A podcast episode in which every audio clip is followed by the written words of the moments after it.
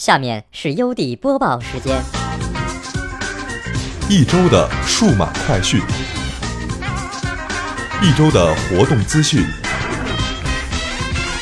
尽在优地数码播报。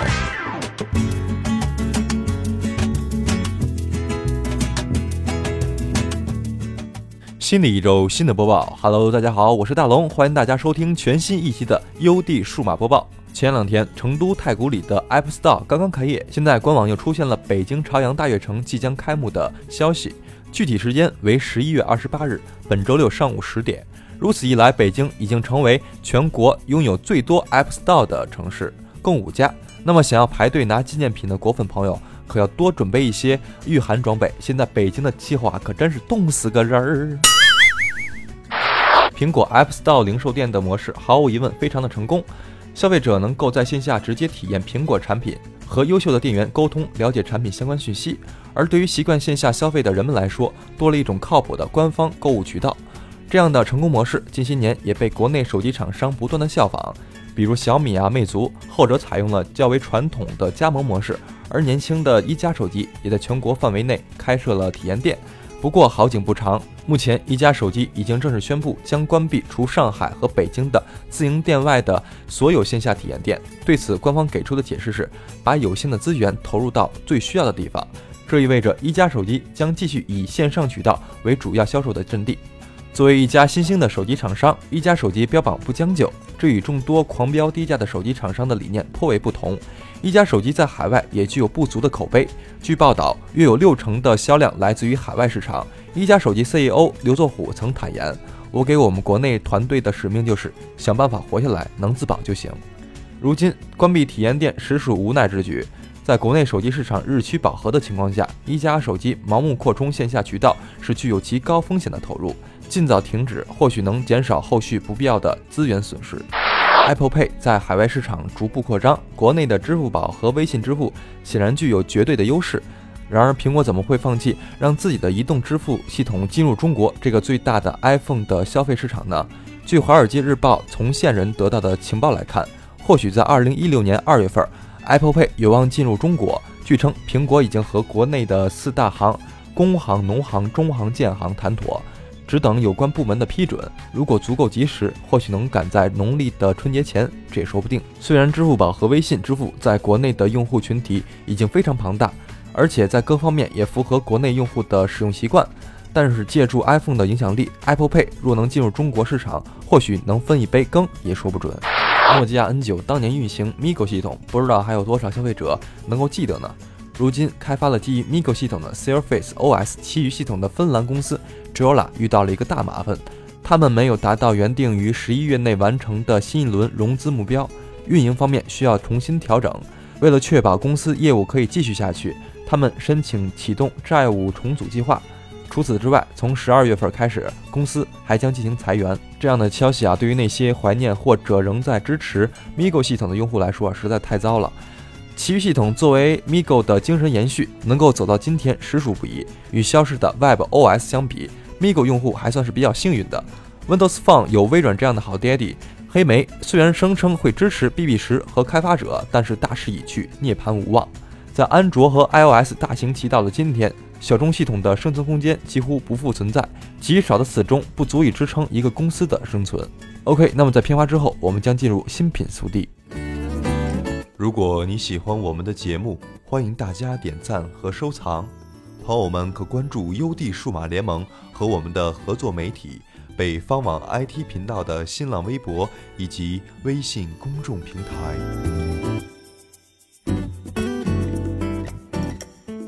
十一月二十四日，小米召开发布会，发布年度压轴新品红米 Note 三和小米平板二。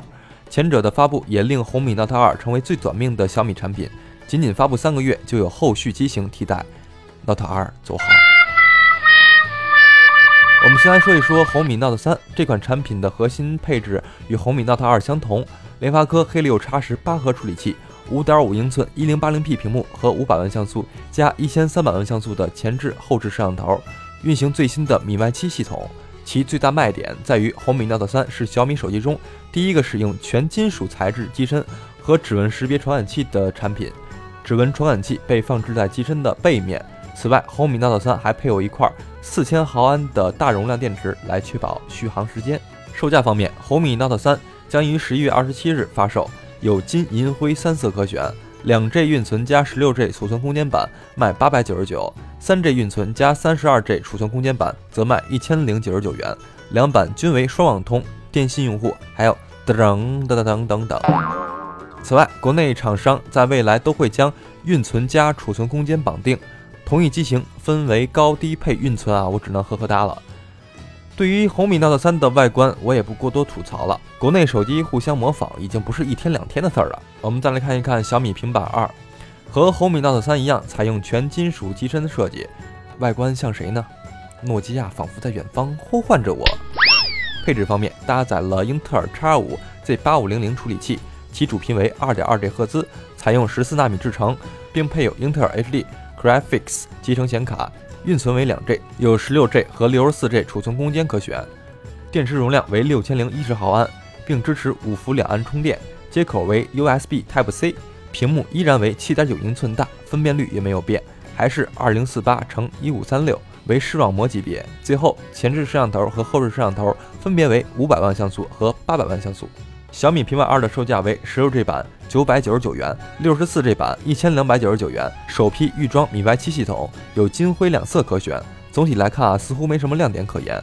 但是小米预计在今年十二月下旬将会推出默认搭载 Win 十的六十四 G 版的平板，售价仍为一千两百九十九元。那么不考虑山寨货，又想低价入手 Win 十的平板朋友来说啊，可以关注一下。如果你想问我为啥这个 Win 十版的小米平板二能卖这么便宜呢？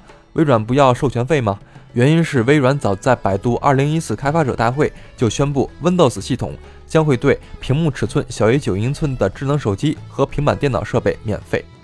既然前面说到了微软，我们不妨来看一看旗下的智能手机产品有什么新的动作。最近，微软正式公布了 Lumia 950和 Lumia 950 XL 的国行价格，分别为三千九百九十九元和五千四百九十九元。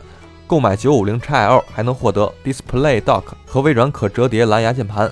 手机与 Display Dock 连接后，再通过其接入显示器，即可以输出桌面版的 Windows 十界面。换句话来说啊，这个小家伙可以让你的 Lumia 950XL 变身迷你 PC 的主机。由此可见，赠品还是很给力的。或许你可以把它当做 950XL 的捆绑销售套餐来看，这样五千四百九十九元的价格啊，你就不会觉得太贵了。距离华为 Mate 八正式发布的日子越来越近了，但是在这之前，迟迟未到的 128G 配有压感屏幕版的 Mate S 率先上架，售价为四千八百九十九元，有电信和双 4G 版可选，颜色仅有极昼金一款。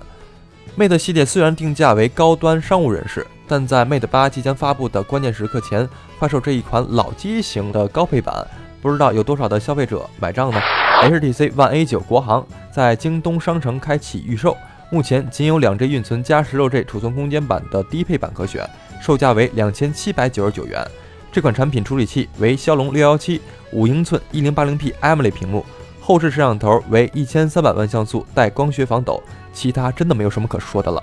外形与 iPhone 六极为相似，虽然 HTC 对外声称自己才是这样设计风格的鼻祖。但是现在，相信所有消费者看到 A9 的外观，都会联想到 iPhone 六这样的外观。HTC 绝逼是想推给想购买 iPhone 六却囊中羞涩的消费者。那么其他原因呢，都是扯犊子呀。不过这样的配置，真心的是。本期节目由北方网 IT 频道的张思正拟稿，，UD 数码联盟的张文龙播音。如果大家对我们的节目有什么意见或者建议，欢迎大家在我们的节目下面留言，我们会认真听取每一位听众的留言。